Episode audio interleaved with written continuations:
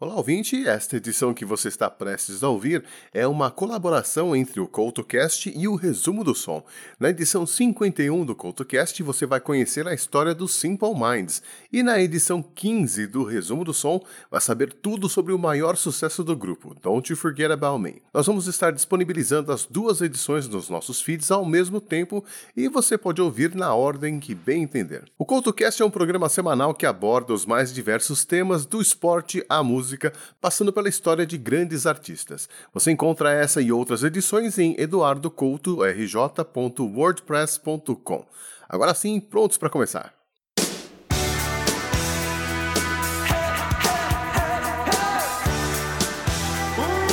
Uma música que faz parte de praticamente todas as coletâneas dos anos 80 lançadas até hoje e que está associada a um dos filmes adolescentes mais significativos do cinema. Nesta edição, eu conto a história por trás de Don't You Forget About Me do Simple Minds em mais um resumo do som. Resumo do som.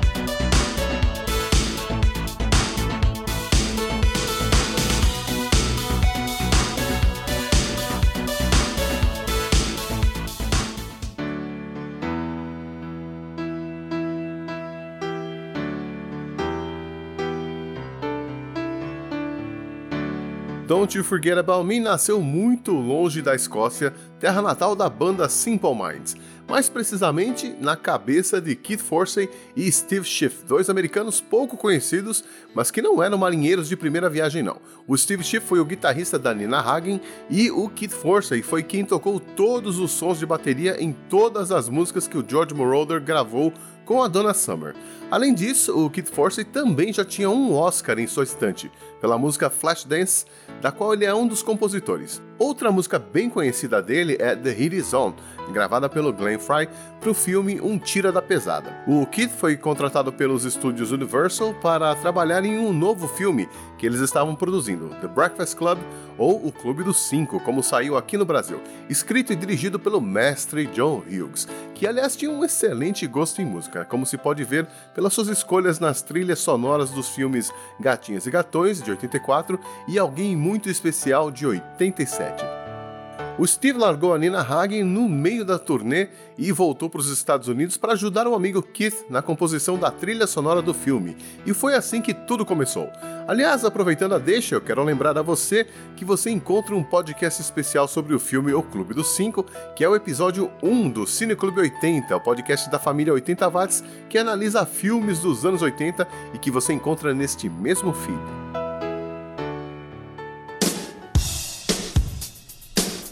Keith e Steve começaram a escrever as músicas na casa de George Moroder, depois no seu estúdio e logo em seguida gravaram as primeiras músicas na sala B do estúdio Oasis em Los Angeles, Califórnia. Don't You Forget About Me foi uma das últimas a serem escritas e, na verdade, se chamava Won't You, com W. Mas o Keith trocou por Don't You porque dava uma conotação mais otimista. A música começou de forma bem simples, com uma linha de bateria, baixo, guitarra e teclados, bem simples, sem firulas, com o Kit cantando a letra num vocal bem psychedelic first. Nessa mesma época, o Simple Minds estava em turnê pelos Estados Unidos e durante um show em Los Angeles, o Kit foi até os camarins e entregou uma fita demo da música para o tecladista do Simple Minds, o Mick McNeil. O Mick ficou com a fita, ouviu, não gostou, jogou em uma gaveta e esqueceu de comentar com o resto do grupo. Passaram-se algumas semanas e o Kit continuava esperando uma resposta do Simple Minds, que praticamente nem sabia que a fita existia. Algumas semanas depois, do outro lado do Atlântico, o Simple Minds estava em um período entre o último disco, de 83, e discutindo o próximo álbum com um cara chamado Jordan Harris, que trabalhava na gravadora do Simple Minds, a A&M. O Jordan aproveitou a conversa para informar a banda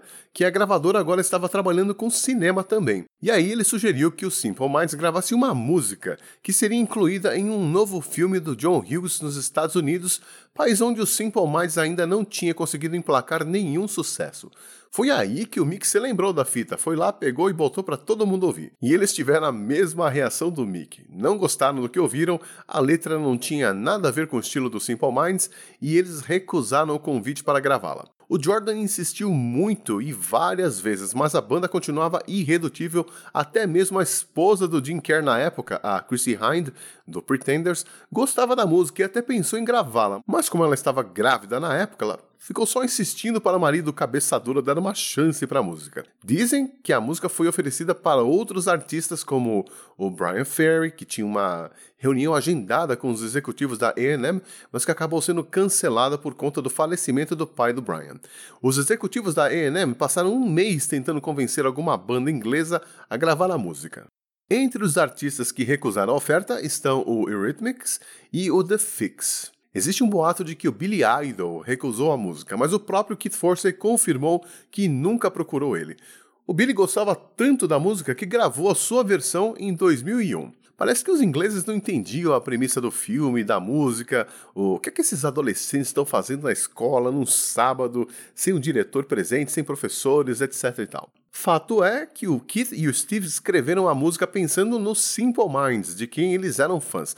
Tão fãs que o próprio Keith Forsey viajou até Londres, junto com dois chefões da A&M, para se encontrar com a banda. Não para convencê-los a gravar a música, mas simplesmente porque queria conhecê-los melhor. E quando o pessoal do Simple Minds conheceu o Keith, rolou a famosa química, os santos bateram e eles se tornaram grandes amigos. O Kit, que não é bobo nem nada, aproveitou a deixa e, com um jeitinho, ensinou que a banda poderia pelo menos dar umas ideias de como melhorar a música e coisa e tal. E os demais integrantes do grupo começaram a achar que era uma boa ideia ter uma música no filme para tentar se firmar no mercado americano, e foi assim que eles acabaram em um estúdio em Wembley em pleno Natal e em três horas o destino da música estava decidido.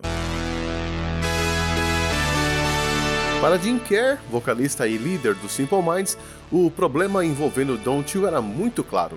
Como dar uma identidade mais Simple Minds a uma música que não tinha sido composta por eles? Bom, para começar, o guitarrista Charlie Burchill incluiu uns acordes distorcidos logo no começo da música, junto com a bateria nervosa do Mel Gaynor e com o Jim Kerr improvisando na hora o famoso que todo mundo canta quando ouve a música. Aliás, essa é uma das duas únicas contribuições do Jim Kerr à música, já que o Kid Forsey não aceitou alterar a letra que já tinha escrito. Assim, além do ganhamos o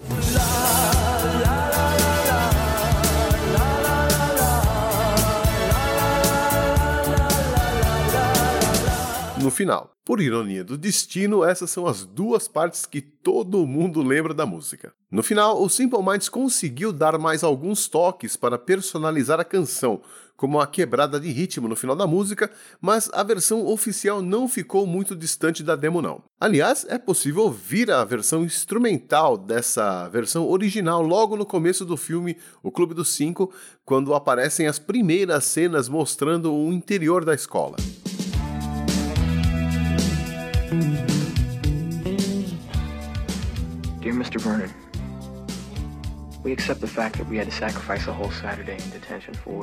Did wrong. A inspiração para a letra veio depois que o Kit assistiu algumas cenas do filme durante a produção, em especial uma envolvendo o Brian, que é interpretado pelo Anthony Michael Hall, onde ele pergunta para os outros se eles continuariam sendo amigos na segunda-feira seguinte. O Kit se lembrou de uma experiência que teve na juventude, quando ele fez amizade com um cara de um grupo rival enquanto esperava um ponto de ônibus e depois ficou pensando se ele se lembraria dele no dia seguinte, se o cumprimentaria ou se passaria batido, e ele achou que esse tema era perfeito para a letra. Don't You Forget About Me nasceu numa época em que os estúdios de cinema e as gravadoras começaram a trabalhar em conjunto para criar trilhas sonoras que ajudassem a contar a história do filme. Um tempo em que um diretor como o Steven Spielberg ficava nos bastidores do Grammy e assediava os ganhadores para gravar músicas exclusivas para as trilhas sonoras dos seus filmes, uma realidade que dificilmente vai voltar a acontecer. Don't You Forget About Me foi e continua sendo o único sucesso do Simple Minds a liderar a parada americana, chegando ao topo no dia 18 de maio de 1985, deixando para trás a Madonna e permaneceu lá apenas por uma semana. A Live and Kicking chegou perto, mas teve que se contentar com o segundo lugar porque havia um tal de Michael Jackson na competição e aí não teve conversa. O sucesso de Don't You Forget About Me também abriu as portas para convites importantes, como a participação no Live Aid em julho de 85. A relação da banda com a música foi de altos e baixos. Hoje em dia, eles se sentem abençoados por ela e não se importam de tocar quantas vezes o público pedir. Mas no começo, eles não gostavam nem de falar da música nas entrevistas, eles detestavam o fato de que de todas as músicas que eles tinham gravado, a única que as pessoas lembravam era uma que não era deles, uma que não tinha a cara da banda e que estava associada a um filme adolescente. What was that ruckus? Uh, what ruckus? I was just in my office and I heard a ruckus. Could you describe the ruckus, sir? Hoje em dia, o Keith Forsey está aposentado e vive em Zihuatanejo, no México, que você deve ter visto se assistiu o filme Um Sonho de Liberdade. Ele se afastou da música e agora dedica seu tempo à leitura e à pintura. Já o Steve vive uma quase aposentadoria, né? Ele continua escrevendo e mandando demos para artistas novos, mas já faz alguns anos que ninguém se interessa pelo material dele. Tanto a versão do compacto quanto a versão da trilha sonora tem 4 minutos e 20 segundos e a gente ouve ela agora.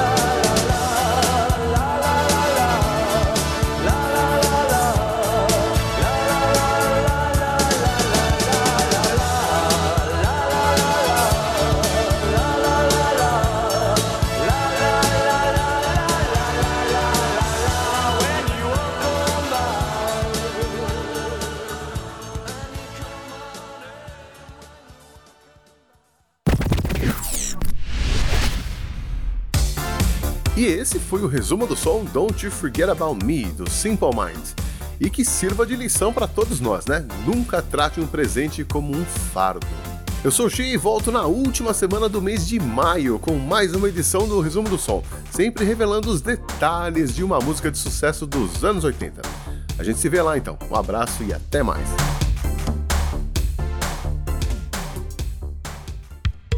Apoie o trabalho dos produtores de conteúdos alternativos e ajude a expandir a podosfera. Você pode ajudar o 80 Watts se tornando um produtor virtual do podcast, colaborando todo mês com uma pequena quantia no Patreon, apoia.se ou no Padrim. Você encontra os links na descrição desta edição.